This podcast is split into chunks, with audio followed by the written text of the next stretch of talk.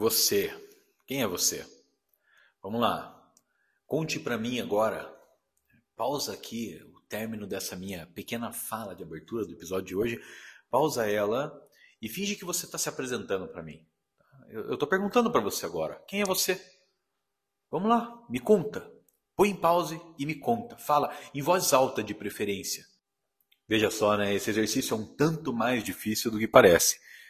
Porque muitas vezes a gente pensa assim, é, eu sou isso, eu sou aquilo. E nesse momento especificamente, se você realmente pausar o podcast e começar a falar sobre quem é você, você vai estar tá racionalizando bastante isso. Né? Você vai estar tá me falando assim, eu sou uma pessoa de tantos anos, tenho tal pensamento político, meu comportamento em tal e tal situação é sempre de tal maneira, gosto de tal estilo musical e assim vai. Né? Você vai me falar da tua formação, de que áreas você gosta, você também vai me falar muito sobre o que você não gosta. Boa parte do nosso processo de construção da identidade se baseia nisso.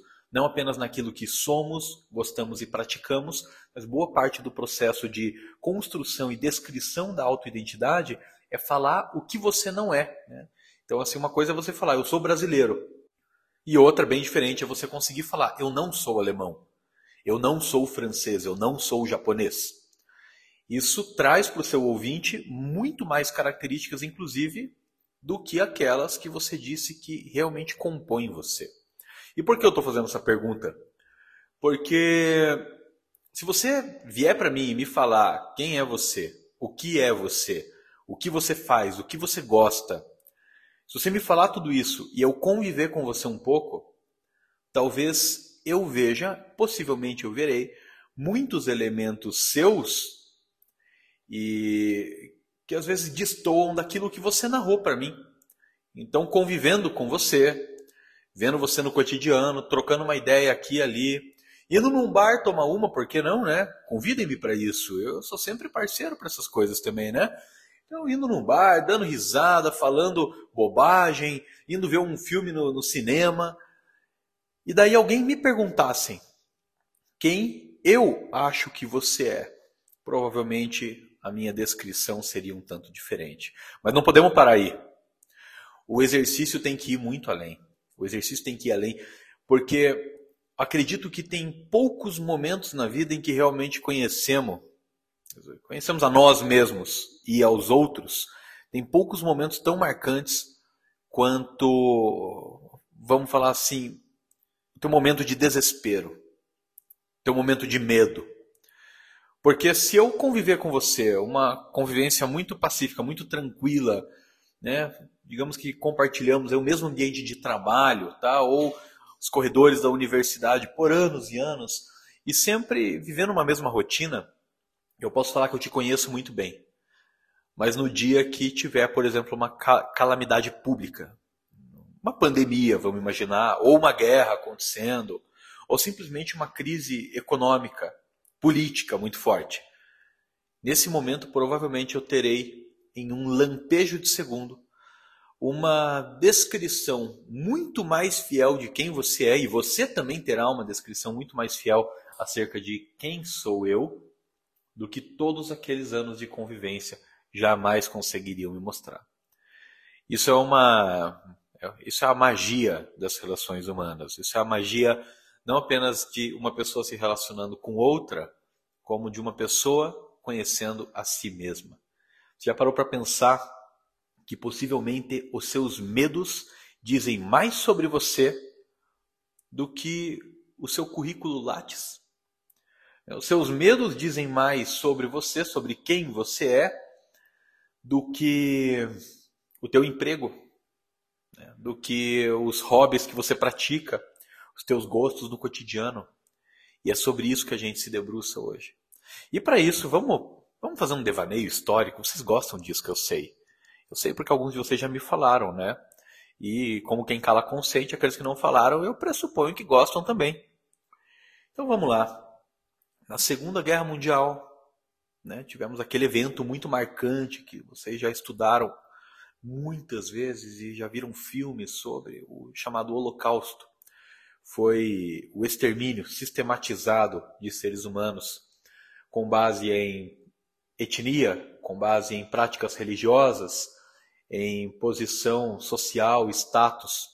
Então, temos ali na Alemanha nazista, especialmente a perseguição aos judeus acontecendo, todo aquele período que chamamos de. É um período entre guerras, boa parte dele, também durante a Segunda Guerra Mundial. Temos o extermínio desses judeus, e esse evento é chamado de Holocausto.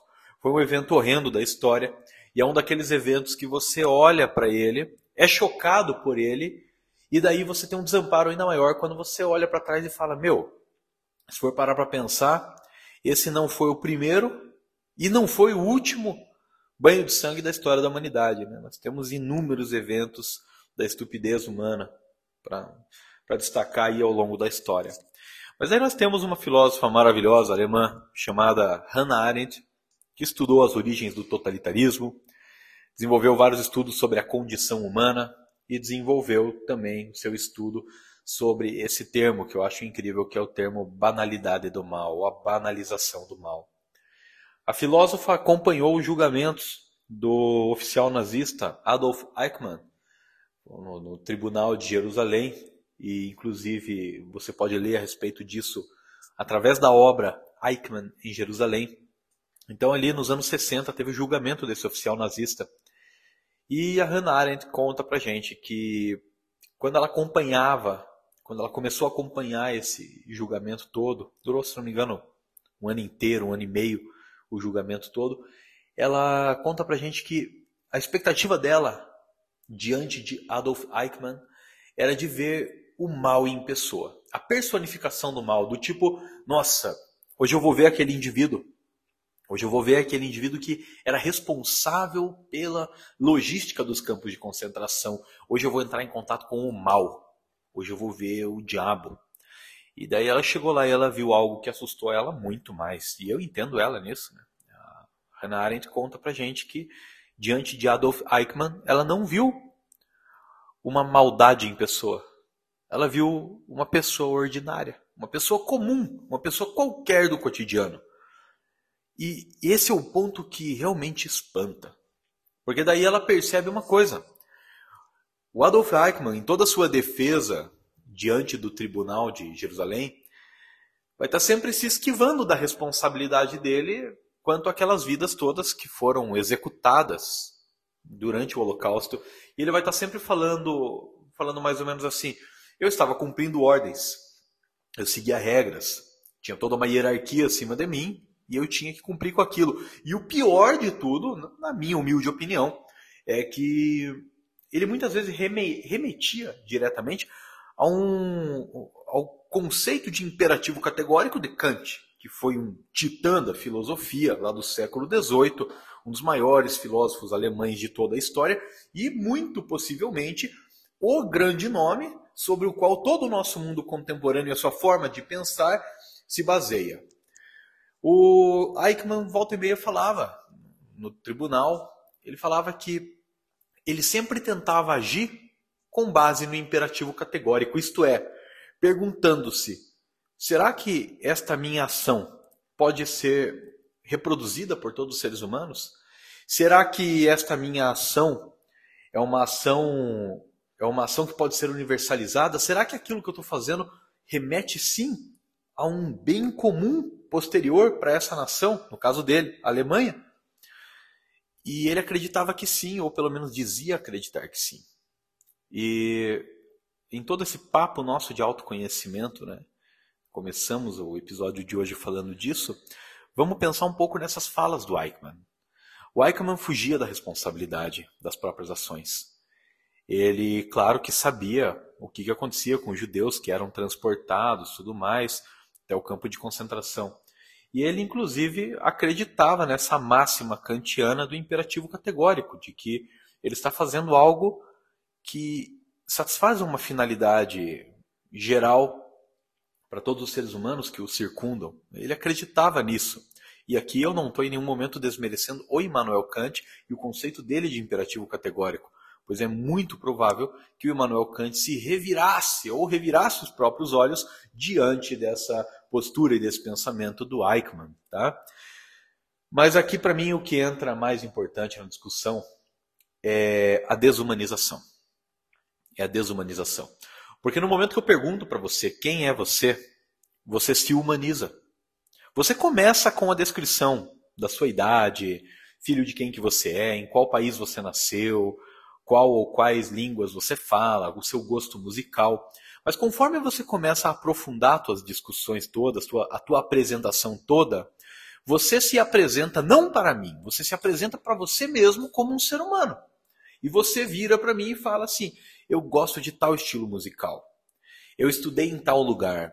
E eu gostei de estudar nesse tal lugar porque lá eu conheci tal e tal pessoa. E o outro lugar que eu conheci eu não gostei muito porque lá eu sofri bullying, por exemplo. Eu faço parte de tal religião.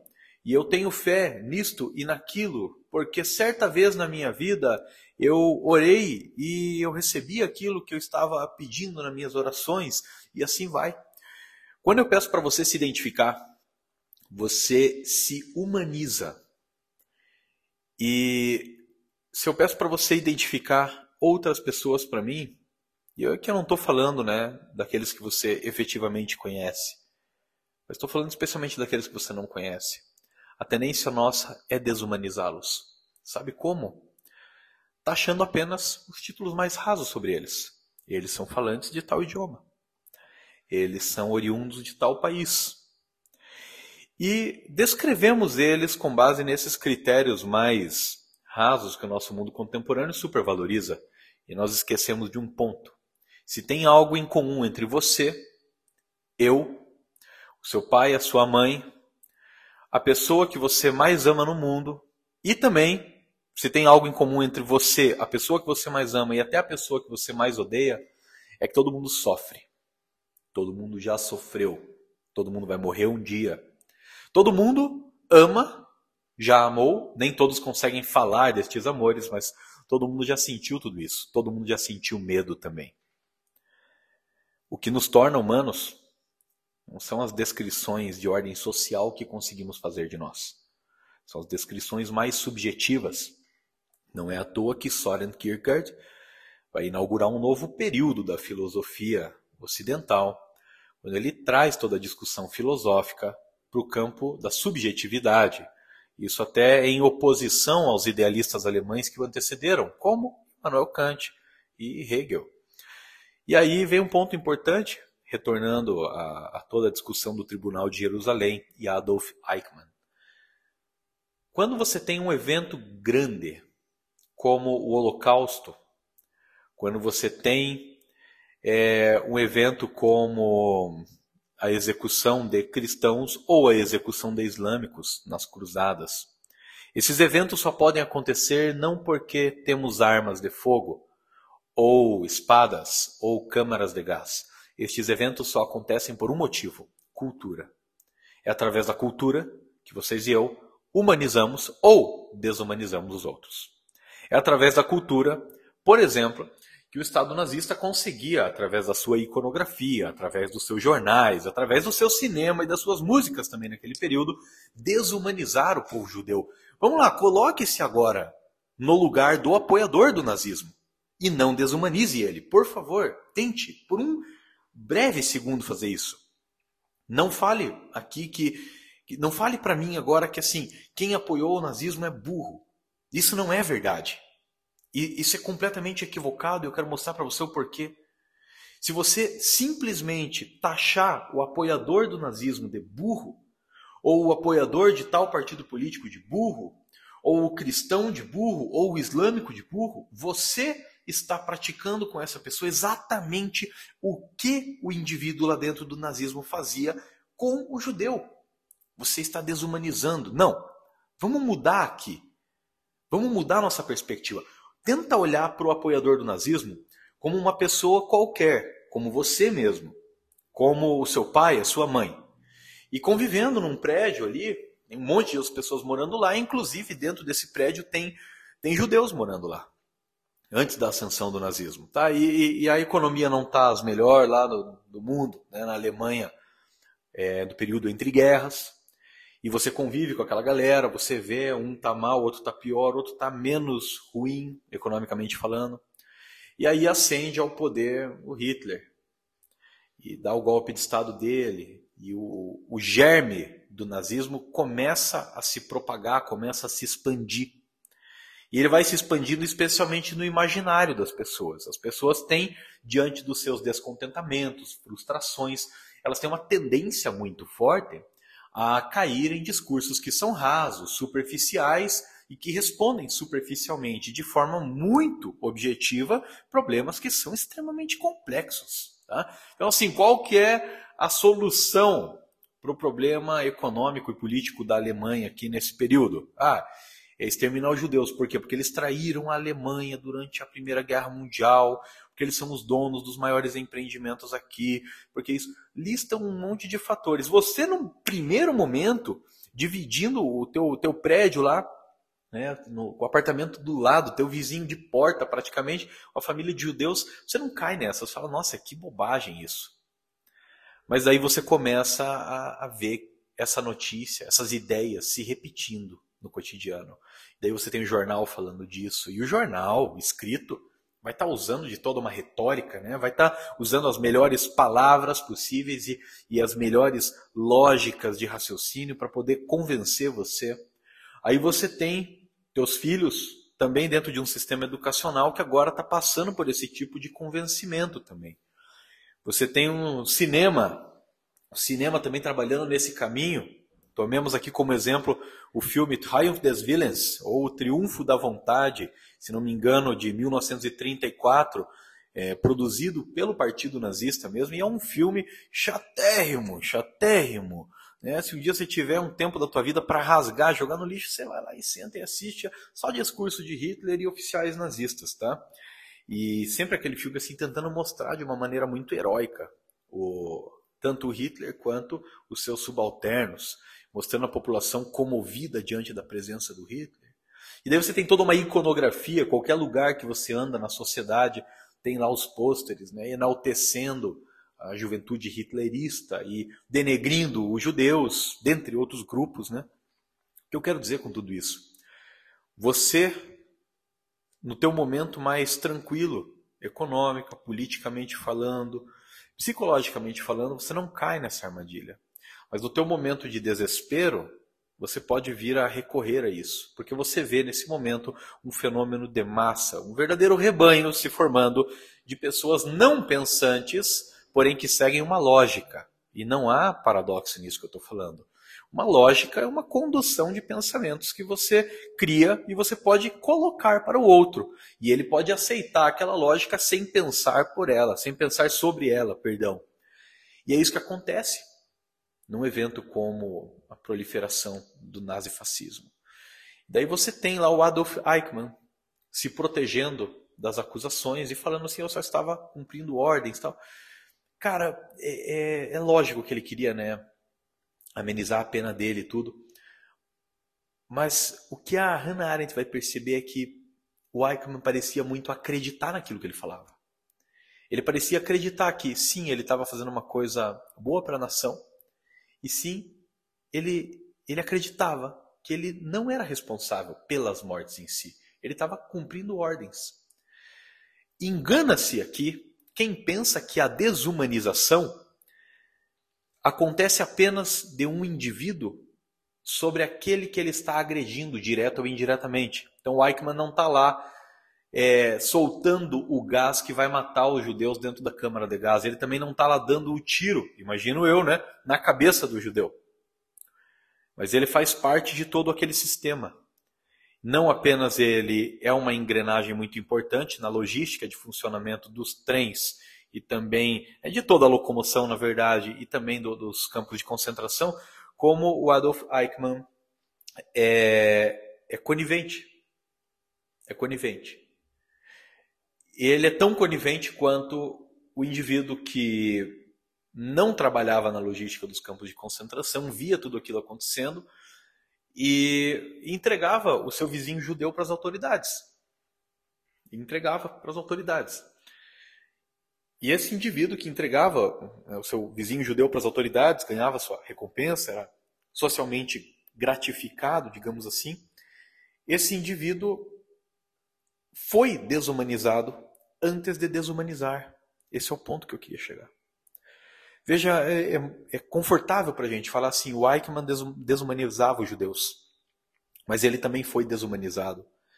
E aquele indivíduo que vivia no mesmo prédio que Anne Frank, por exemplo, tá? também foi desumanizado. O que é a desumanização?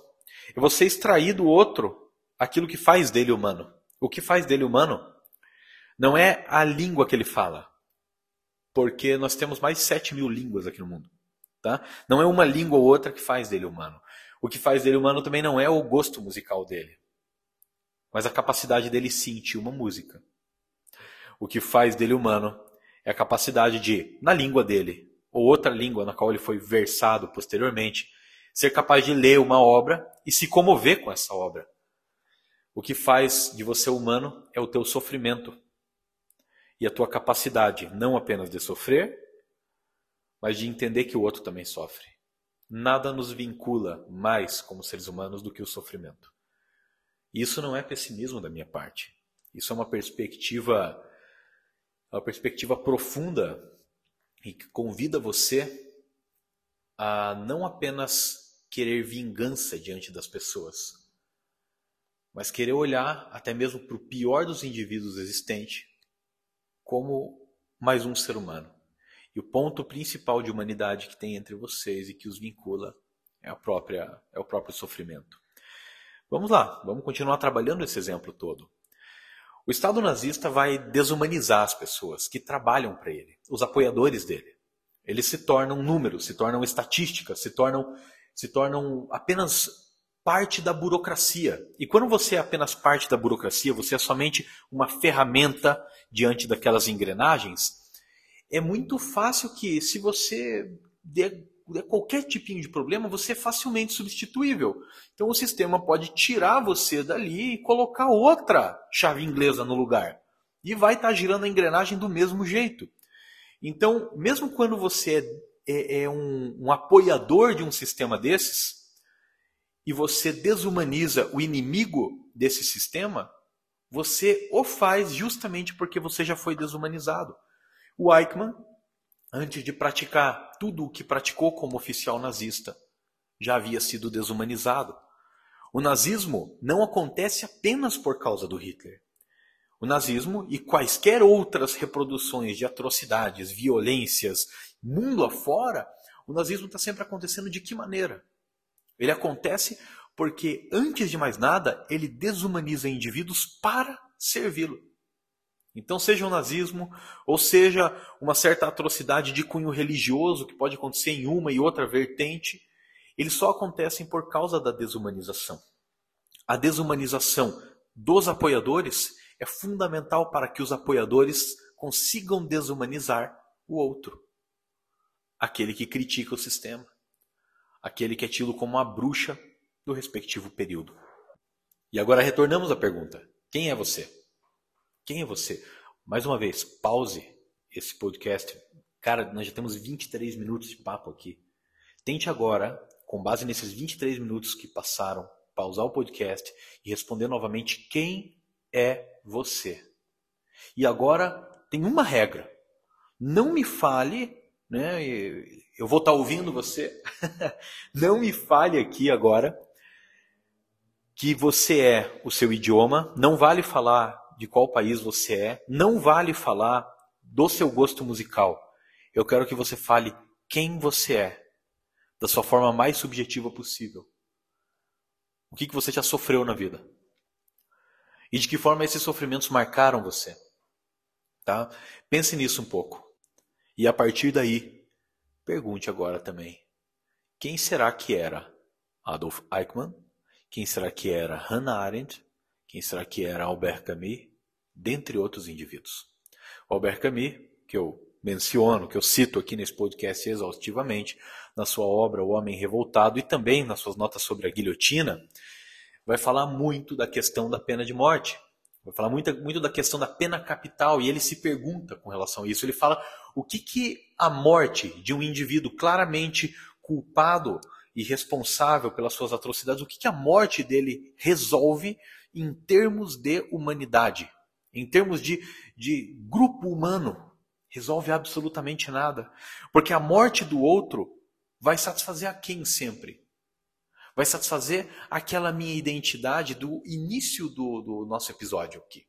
Aquela identidade mais vaidosa.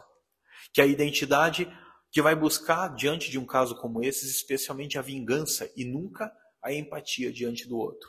Nunca o pensamento de que aquele indivíduo também sofre. E aí me diga, por que é que você, eu e qualquer outra pessoa aí, o Eichmann, por que, que nós nos tornamos na vida, então, algozes dos outros? Por que é que nós acabamos é, é, julgando o outro? Por que é que acabamos desumanizando o outro e muitas vezes até permitindo e perpetuando diversas ações de exploração e violência de, de um grupo sobre o outro, de uma religião sobre a outra, de um partido político sobre o outro? Eu te digo, porque nesse processo em que você foi desumanizado, seja pelo espaço no qual você vive, pelo partido político, pelo templo religioso, a partir do momento que você foi desumanizado ali, você quer se reencontrar. Você quer descobrir quem você é. Você foi desumanizado e agora a sua forma de se humanizar é desumanizando o outro. E um dos primeiros grandes erros que podemos cometer diante disso, querendo se humanizar, é se sentindo ou acreditando com muita, com muita convicção você é imune ao totalitarismo, imune à violência, imune a querer praticar a violência, digamos assim, imune a pensamentos segregacionistas, quando você realmente se acha melhor do que o outro. E aí vem essa pergunta: o que te torna tão especial diante de outra pessoa que você jamais praticaria aquilo que ela praticou? A Hannah Arendt levanta essa bola para gente. Quem é que praticou o nazismo? Foi o Hitler em si? Ou será que ele é, em uma certa medida, o garoto propaganda da coisa? Ele é a figura que vai personificar o partido. Mas muita gente vai estar tá abraçando as ideias dele. Quem vai estar tá abraçando? Apenas pessoas inclinadas naturalmente ao mal? Ou será que bons pais, boas mães, bons filhos, bons professores? Pessoas que em toda a sua busca por se conhecer, por entender quem é que são, essencialmente, acabam com base no medo, medo de perseguição, medo de autoridades, acabam abdicando de quem elas realmente são. Acabam abdicando de amizades delas e familiares, entregando essa galera muitas vezes para as autoridades. E essas pessoas, que eram pessoas boas no cotidiano, acabam praticando um mal ou possibilitando um mal tão grande quanto aquele praticado por Adolf Eichmann. E que vocês e eu, lendo Hannah Arendt, conseguimos olhar para aquilo e falar: não, mas ele é muito culpado pelas coisas que fez. Ok, mas e toda uma base, toda uma estrutura que possibilita aquilo também? Será que essa base toda, conivente com estas ações, conivente com essas tomadas de decisões que muitas vezes autoridades têm, será que essa base também não carrega uma parcela de responsabilidade? E essa responsabilidade é dessa pessoa consigo mesma? Ou apenas quanto ao vizinho que ela não quis proteger diante das autoridades que estavam caçando ele? O, o que é a responsabilidade de um indivíduo? A banalização do mal acontece também nessa esfera. A banalização do mal é ainda mais possível quando o indivíduo, tentando se reencontrar, consegue não apenas se humanizar, mas se humaniza em detrimento da humanidade do outro. São dois processos de desumanização. Um partido pode fazer a sua desumanização e você, apoiando esse partido, pode desumanizar o outro. Isso é uma situação muito recorrente, como a gente vê no Brasil, no mundo todo. É, não faltam notícias, exemplos de situações que apenas comprovem a forma como essa busca por se conhecer e a busca pela aprovação do meio acaba muitas vezes levando o indivíduo aos processos de desumanização. Aqui não podemos deixar, é claro, de mencionar é, todo o trabalho que Friedrich Nietzsche vai fazer no século XIX, discutindo para nós, ou, trabalhando minuciosamente, né, a, a ideia de rebanho, uma moralidade de rebanho. Você tem em qualquer espaço no mundo, e pode ser de ordem política, religiosa, tanto faz, você tem sempre uma massa de indivíduos. E agora me diga, né?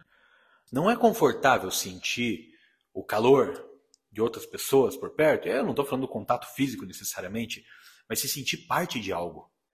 Se sentir parte de uma comunidade, de um espaço familiar.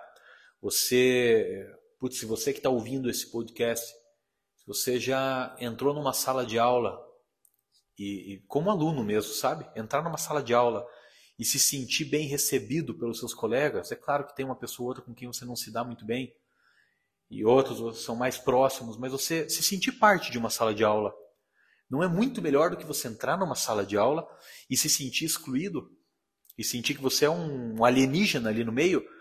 Todo ser humano que você conhece e já conheceu e vai conhecer e não vai conhecer, todo ser humano gosta dessa sensação. O sentimento de pertencimento. Eu pertenço a esse espaço, a essa tribo, a esse grupo. Isso tem a ver, claro, até com o nosso instinto de autopreservação. Né? Para você prevalecer, para você sobreviver no meio, você precisa de outras pessoas. É, é uma inocência muito grande achar que não precisa de ninguém. É extremamente difícil isso. Agora pense comigo. Não há um risco muito grande em você abdicar de quem você é em favor do grupo, não é somente um risco. Há muitos acordos estabelecidos para você fazer parte de um grupo e que exigem que você não haja apenas por impulso, que você cumpra com certas regras. Mas o que é que vale mais?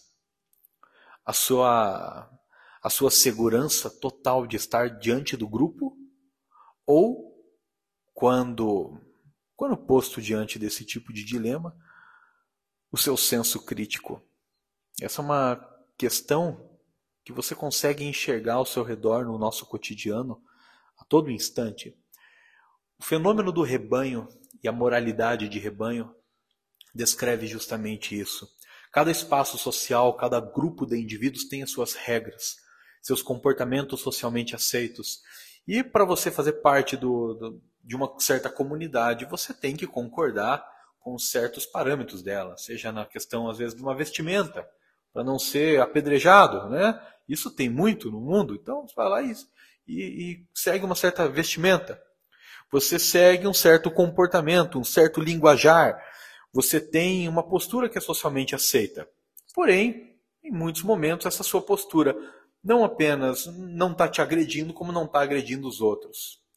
E às vezes o rebanho, até o nome rebanho, né, o termo rebanho não necessariamente é um elogio que Nietzsche está fazendo às massas de indivíduos, mas o rebanho muitas vezes vai começar a ter posturas que são quase virais e os indivíduos começam a, a repercutir entre si posturas que são depreciativas, que são problemáticas, que são violentas uns sobre os outros ou diante de outro grupo, e que lá no teu âmago, lá no, no, no teu no íntimo do seu ser, você consegue até perceber que aquilo é errado.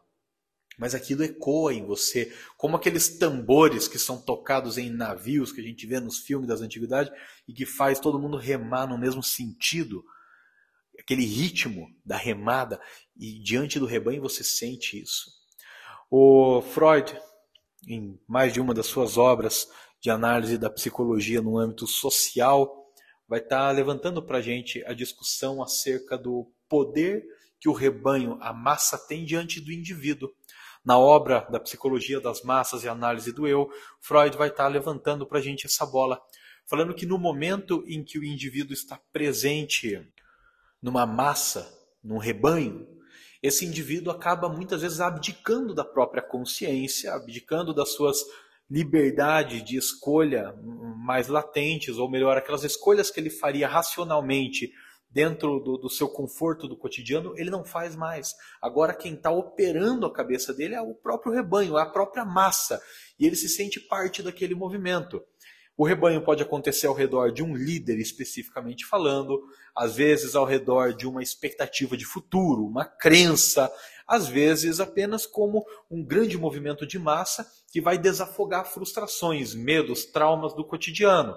Então você tem suas frustrações e você guarda, você recalca elas do seu cotidiano, na sua, sua parte mais íntima, você finge que está tudo bem, mas no primeiro momento de crise das leis e que todo mundo vai para a rua e você tem uma desculpa para apedrejar o mundo ao seu redor, você vai. E você ainda não se responsabiliza pela coisa. Você olha para tudo aquilo e, e, se sente assim validado a toda aquela violência. Esse é um poder que o rebanho tem. Então eu deixo aqui esse convite. Você que se apresentou para mim lá no início do episódio, você se apresenta para mim agora como?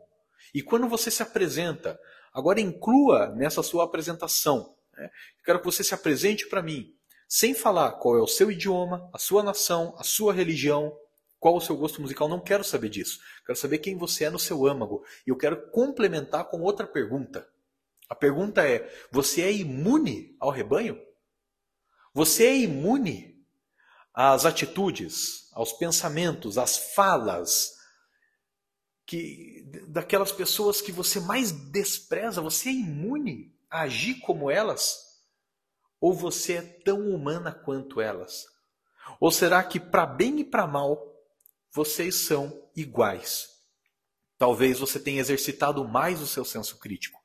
Talvez você tenha lidado de uma forma mais profunda com as suas frustrações, medos. Talvez você tenha desenvolvido de N formas alguns exercícios empáticos mais profundos na vida. E talvez aquele outro indivíduo não tenha exercitado tudo aquilo. Mas no âmago, vocês são iguais. Vocês são muito parecidos.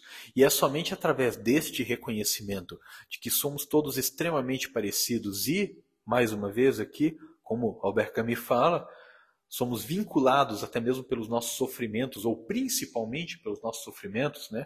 ele diz que o ser humano estaria reconciliado com o universo se entendesse que o universo também é capaz de sofrer. Por que ele diz isso? Porque geralmente eu sofro, e eu penso que somente eu posso sofrer. Eu sofro e o meu sofrimento é mais válido, é mais legítimo do que os dos outros. Às vezes o sofrimento do outro é tão legítimo quanto. Na verdade, sim, o sofrimento do outro é tão legítimo quanto. A forma como o outro encara o seu sofrimento é de uma maneira completamente diferente da minha. Mas tem esse ponto em comum entre nós. Nós sofremos e nós morremos. Quem é você? Mais uma vez eu pergunto aqui. Responda para mim quem é você. Pode ser verbalmente, pode ser por escrito. Me conta quem é você.